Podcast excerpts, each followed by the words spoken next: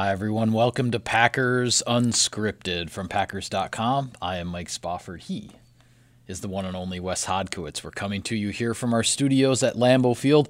Wes, our final show of the week, our final show before the Monday night showdown in Minneapolis, Packers Vikings at US Bank Stadium on Monday Night Football. So it's time to talk keys to victory. What do the Packers need to do to emerge victorious and clinch their first NFC North title for the first time in three years. Whoever is running the ball for the Minnesota Vikings, stop that individual. so if it's Dalvin Cook, Alexander Mattison, Matt Mike Boone, Robert Smith, Adrian Peterson, whoever is back there for the Chuck Vikings. Foreman. yeah, make sure you stay on top of it Yeah. because the the thing is is that I think by all accounts Cook is not playing in this game. Mike Zimmer has not said that, but again, those are what all the reports are. We'll see what happens in the lead up to kickoff. Yeah. But Alexander Mattison not practicing this week. Now the spotlight is on Mike Boone, and you really don't know exactly who's going to be back there, what they're going to do. The thing I like, though, if you can stop the running back, whoever that guy is, that's where you're making Kirk Cousins win this game for the Vikings. And don't get me wrong, he's certainly capable of doing that. Yeah.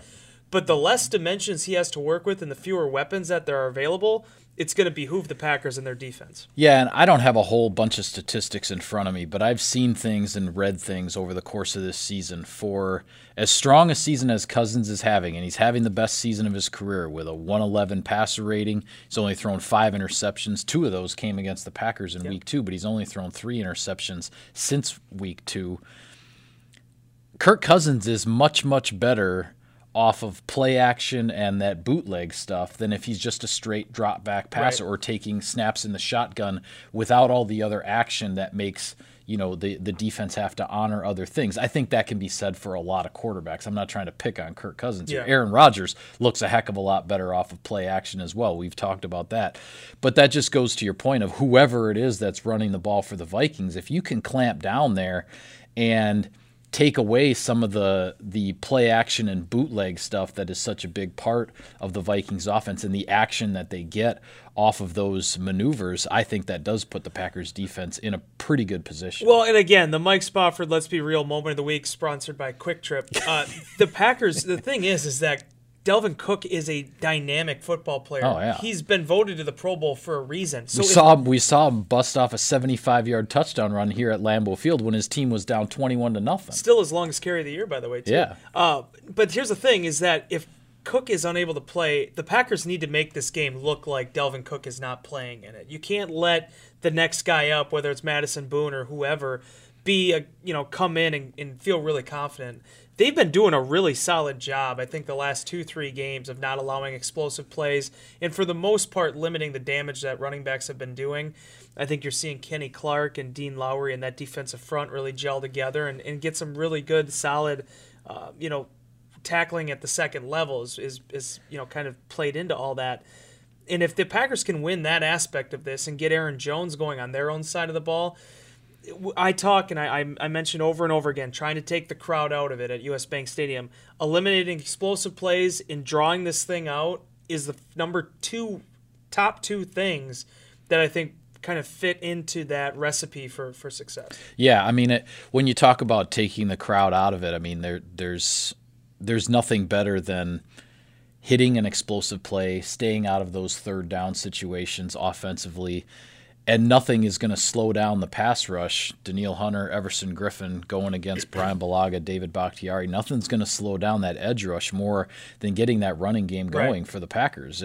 If you can get the Vikings to have to honor the run, you know, Aaron Rodgers, if he's got an extra half a second, an extra three quarters of a second, because those pass rushers have to play a little bit of run on the way to the quarterback, as some folks like to say, I think that can make a huge difference here. And the other thing I think that that goes without saying is obviously the turnover battle, which Sure. we can get into some of those numbers as well. Yeah, and this is I, to be honest with you, Aaron Jones's performance in that first game against Minnesota: 23 carries for 116 yards, five yards of carries.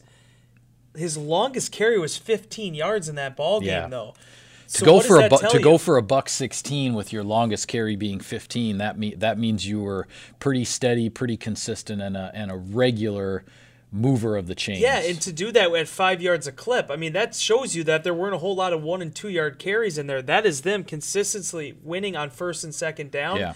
And when you think about the start they got off to in that game, Mike, three straight offensive touchdowns, being able to turn over a football, that is, I think, what kind of set the table for them to have the day that they did. Yeah. Got to repeat that. Yeah, absolutely.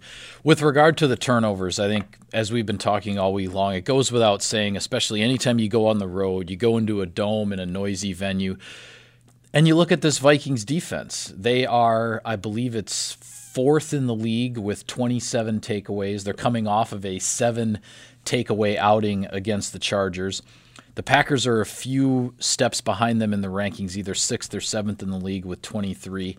I mean, some of the numbers get skewed a little bit. As I said, the Vikings just had seven takeaways in one game. Right. When, you know, things got out of hand against the Chargers. The Packers got two takeaways last week. One on a hail mary at the end of the half. The other one on you know the uh, the multilateral final play of the game but you can you can parse the numbers and, and say what's misleading and whatever any, any which way you want to. I think the Packers have to win the turnover battle in order to win this game. I just I just think that they're the great equalizer when you have a lot of other things going against you. And I think with the Packers going into this building, with that crowd, with that Minnesota defense, and and what one or one or two turnovers can do for Minnesota's defense and what that's going to do to the crowd. The Packers just cannot go down that road Right. and expect to win this football. game. Yeah, and and that is especially in that environment because in any other road, you know, you can't lose one or two points in the turnover differential and expect to win on the road. You're going to need things to go your way in different areas for that Yeah. to play out. But in that stadium, a place where the Vikings are undefeated this year, I don't know their exact record over the last three seasons when they're in that house, but it is difficult to beat them. And even when teams look like they've had the upper hand, they just haven't been able to finish it. So I think when you go from the first game of the year with Green Bay to where they need to be at in this second matchup with Minnesota, they got off to that first start they wanted, that first quarter they wanted. But what does it look like in quarters two? What does it look like after halftime? Yep. You're going to have to keep that up. It is impossible to play a, a, a complete 60 minute performance. There's always going to be something in there you're going to want back. The game has just too many plays and there's too many variables. especially when you're on the road. But if you end up coming out and having a good start and you come out at halftime strong and you protect the football, that's the recipe. It, it's it's it isn't a secret what you have to do to beat the Vikings. It's just the amount of perfection that you have to achieve to do it. Is that's really the challenge. Yeah, and we talked about a bunch of the key matchups and whatnot in this game on yesterday's show. But the other thing that that it really is interesting about this, because as we talked about last week, it had been a long time since a Packers Bears game at Lambeau Field had such high stakes Yeah. for both teams. It's frankly been a while since a Packers Vikings game anywhere had stakes this high. Now I know in 2015, which was only 4 years ago, the Vikings were coming to Lambeau Field in the regular season finale and the NFC North title was on the line. But the Vikings and the Packers were both already in the playoffs. Right. And neither team had a shot at a first round bye. It was really just who's going to host a playoff game and who's going to be on the road for the playoffs. The Packers lost the game, went to Washington. The Vikings ended up hosting the Seahawks.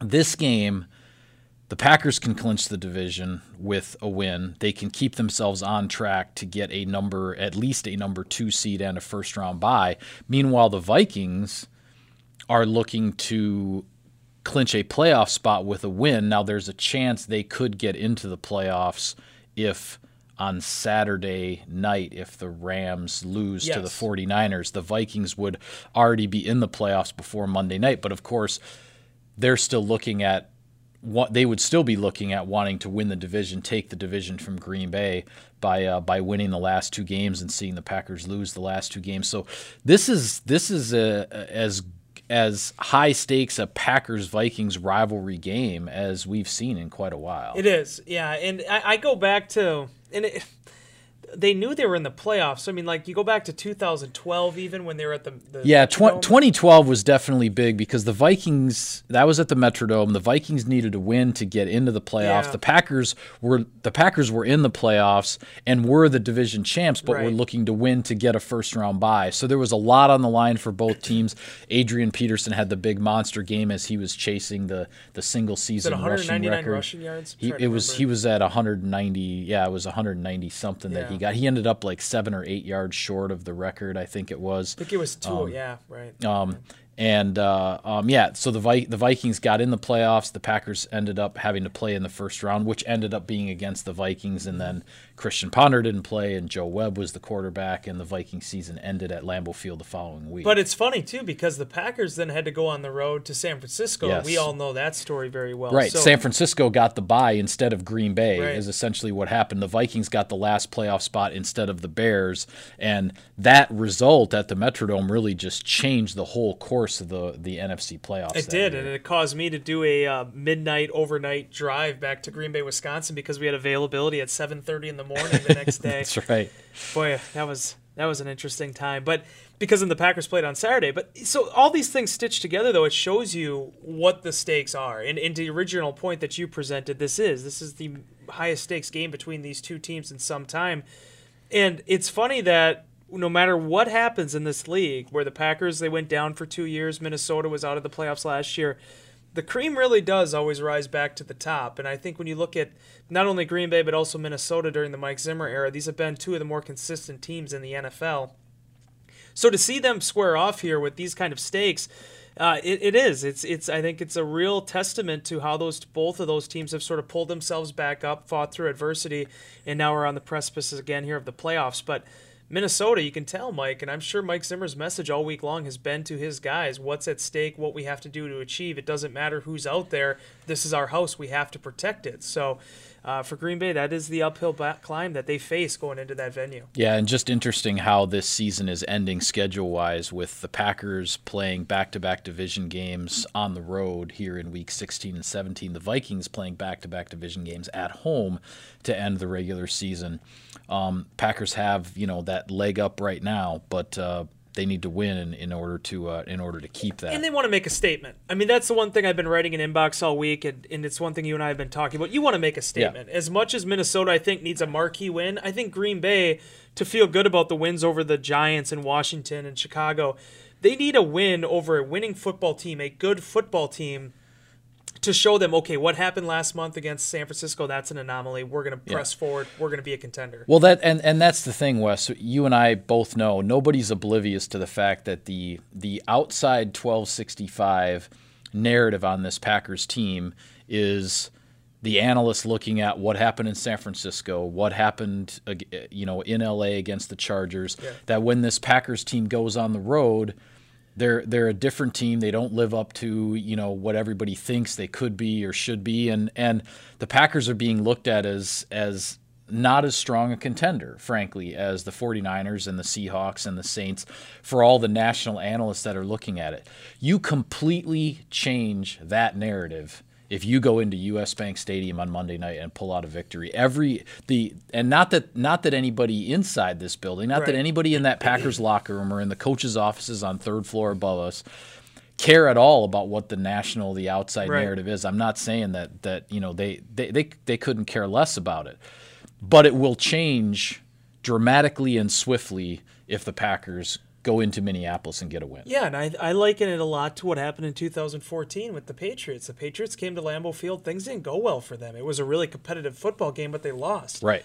And after that game, they went on a four or five game winning streak to finish the regular season, and then they just went all the way to the Super Bowl and won the darn thing. So there is a lot to be said. I don't care what the opponent is. I don't care what the record is. If you find a way to get yourself on a four or five game winning streak to end a regular season, I can think of no better way to propel yourself into a postseason run. Yeah, absolutely. Well, looking at some of the other games here that impact the NFC playoff picture, I already mentioned the Rams and the 49ers are playing on Saturday night. Packers fans, Vikings fans will be on opposite sides there because the Vikings will be hoping that the Rams lose because that gets them into the playoffs. The Packers hoping that the Rams can win and stay alive and hand the 49ers another loss which will which would help the Packers in their quest potentially for a first round bye. Then you look at Sunday's games. The New Orleans Saints are on the road at the Tennessee Titans. and then the other one is the Seattle Seahawks. Are they at home or on the road? They They're at home. are. They're at home against the Cardinals. Yeah, at home. They're at home against the Cardinals. So, Packers fans hoping that uh, the Seahawks potentially get another loss tagged on them if uh, the Cardinals have something left. Um, as far as the Saints going to Tennessee, I've been, you know, how I parse through all these different playoff things or whatever. I honestly can't really figure out a realistic scenario where this Saints Titans game even matters because it's against an AFC opponent. Sure. What I mean is, if the Saints were to lose, it doesn't really afford the Packers the opportunity to lose and then still win the division against the Lions and get the first round bye. They would, because the Saints are playing an AFC opponent in this one, Yeah. if they were to lose and the Packers were to lose, the tiebreaker thing gets all changed around, and the Packers would still need the Saints to lose to the Panthers the following week in order to get the first round bye. So, yeah, sure, cheer for the Titans, and and you know if you don't want the Saints to win, but honestly, I just don't think that game really matters in in the big picture, just the way the schedule fell. Yeah, it probably doesn't because the Packers still have to win their games to be able to keep that lead ahead of the Saints. But, you know, who doesn't like to see a nice little Saints loss your division Yeah. or your conference team? They are going on. They are going on the road against a team that's fighting for a lot because Tennessee is right in the picture in uh, in the AFC, and and the Saints have had some issues on the road. This Yeah, year. and this is actually a really good test. Uh, I love Mike Vrabel's defense. I think that's a really good unit. I think that's been the strength. That's been what they've carried their hat on this season. Is is what exactly they've done so far and being able to, you know, win these games a lot of times with what they do on the defensive side of the ball. and the, so and the resurrection of Ryan Tannehill at, at quarterback. Absolutely, Yeah. and and Tannehill playing mistake mistake free football and that allowing them to win some ball games. So yeah, you're right though. They still have a lot to play for as they try to make a chase here,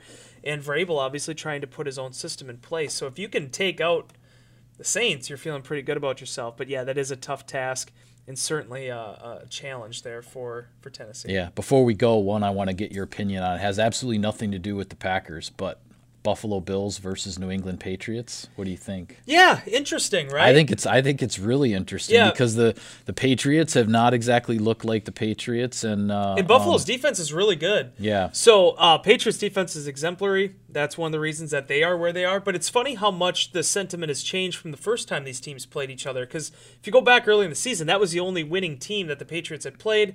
They handled them fine, uh, and they just went about their way. Buffalo's starting to feel a little bit better about itself, and the Patriots have kind of gone through this mid-season lull, this this mid to late season lull. So seeing how they bounce from back from it is going to be interesting, and, and certainly uh, with Josh Allen. Buffalo's can Buffalo's chalked up some nice road wins this year. I mean, everybody saw obviously on Thanksgiving they won at Dallas, but Buffalo has also won at Tennessee and Yeah. they won at Pittsburgh in a primetime game last week. So uh, now they go uh, they go into Foxborough trying to even up that season series against the Patriots. I also do have to ask though, NFC East. I was waiting for that. one. Cowboys, Cowboys. I almost, I almost forgot about I it again have. because it doesn't, it just doesn't affect the Packers. I'm sure when we get to our hotel Saturday afternoon in Mini, or I'm sorry, Sunday afternoon in Minneapolis, we'll all be uh, turning on our TVs to watch this. Or we won't Cowboys, be. Eagles We'll, game. see. I, I don't know how much I want to put my eyeballs through that, but we'll, we'll see exactly how. Oh, come looks. on! It's, it's. I think it's going to be an interesting game, though. It could be very interesting, but it's kind of like you know, like you remember all those old wrestling posters when you were a kid, or, or maybe boxing, where they'd have like the big marquee matchup, and they'd have like a big phrase Yeah. on the bottom that makes you want to buy the pay per view. Whatever. Yeah. For the Dallas Cowboys and Philadelphia Eagles, mine would be who wants it. Yeah. That'd be like right on the bottom of it. Like who who wants this Yeah. thing?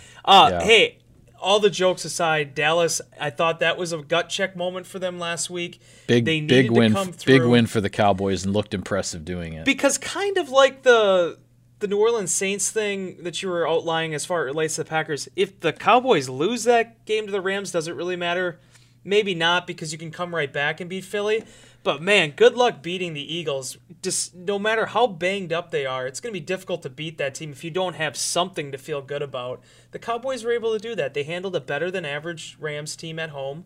And here they are now going into Lincoln Financial and seeing if they can hold on to this this division. Yeah, the Cowboys can clinch the division with a win. If they lose, then the division comes down to week 17, and the Cowboys and Eagles are playing the Giants and the Redskins. Yeah. I'm not sure who has whom, but Uh, Carson Wentz, though, I got to give it up to Carson Wentz. He's sometimes we talk about 2015 with Aaron Rodgers with how banged up everything got, and it was like, okay, the offense just had to be Aaron Rodgers and making it work with all these pieces.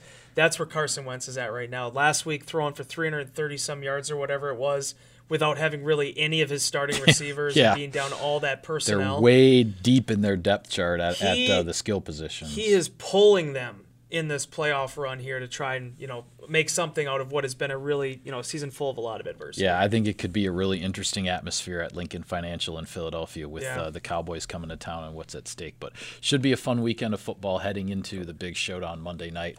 With that, we will call it a wrap on this edition and this week of Packers Unscripted. Be sure to follow all of our coverage of the team and all the coverage of the big game on Monday Night Football from Minneapolis. Subscribe to us, like us on iTunes and other podcast services, and check out the Packers YouTube for all kinds of video content. Thanks for tuning in, everybody. We'll see you next time.